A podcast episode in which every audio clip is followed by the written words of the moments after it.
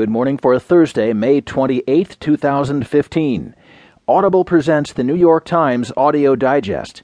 Here's what's making news on today's front page U.S. vows to erase corruption in soccer. FCC chief seeks broadband plan to aid the poor. And FIFA's president in charge but left unscathed. In today's national headlines, Nebraska bans death penalty, defying a veto.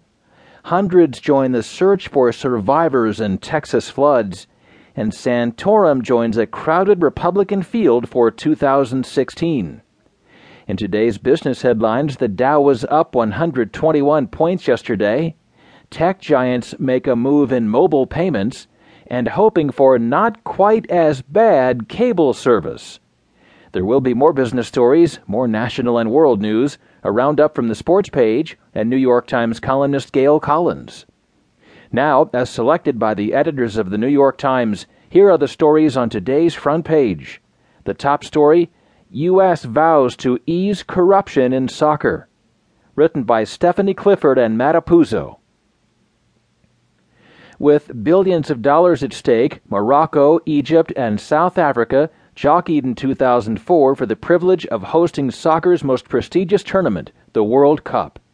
The outcome hinged on a decision by the Executive Committee of FIFA, soccer's governing body. And at least one vote, prosecutors said, was for sale.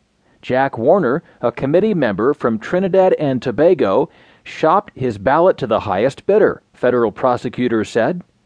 For decades, that was how business was done in international soccer, American officials said Wednesday as they announced a sweeping indictment against 14 soccer officials and marketing executives who they said had corrupted the sport through two decades of shadowy dealing and $150 million in bribes.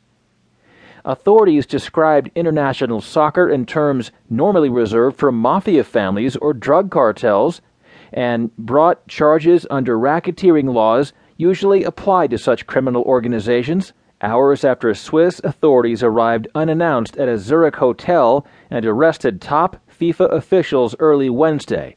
The Justice Department and prosecutors for the Eastern District of New York declared that their investigation had only just begun. These individuals and organizations engaged in bribery to decide who would televise games, where the games would be held, and who would run the organization overseeing organized soccer worldwide, said Attorney General Loretta Lynch, who supervised the investigation from its earliest stages when she was the United States Attorney for the Eastern District of New York.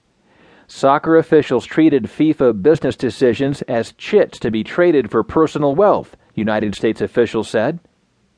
Whether through convoluted financial deals or old fashioned briefcases full of cash, people were expected to pay for access to FIFA's river of money and publicity. The federal indictment lists 47 counts, including bribery, fraud, and money laundering. The case itself arrived at the Justice Department as something of a surprise. The investigation grew out of an unrelated inquiry into Russian organized crime, according to people with knowledge of the case's origins. FIFA has been dogged by accusations of corruption for years, but the organization and its top officials typically avoided any punishment.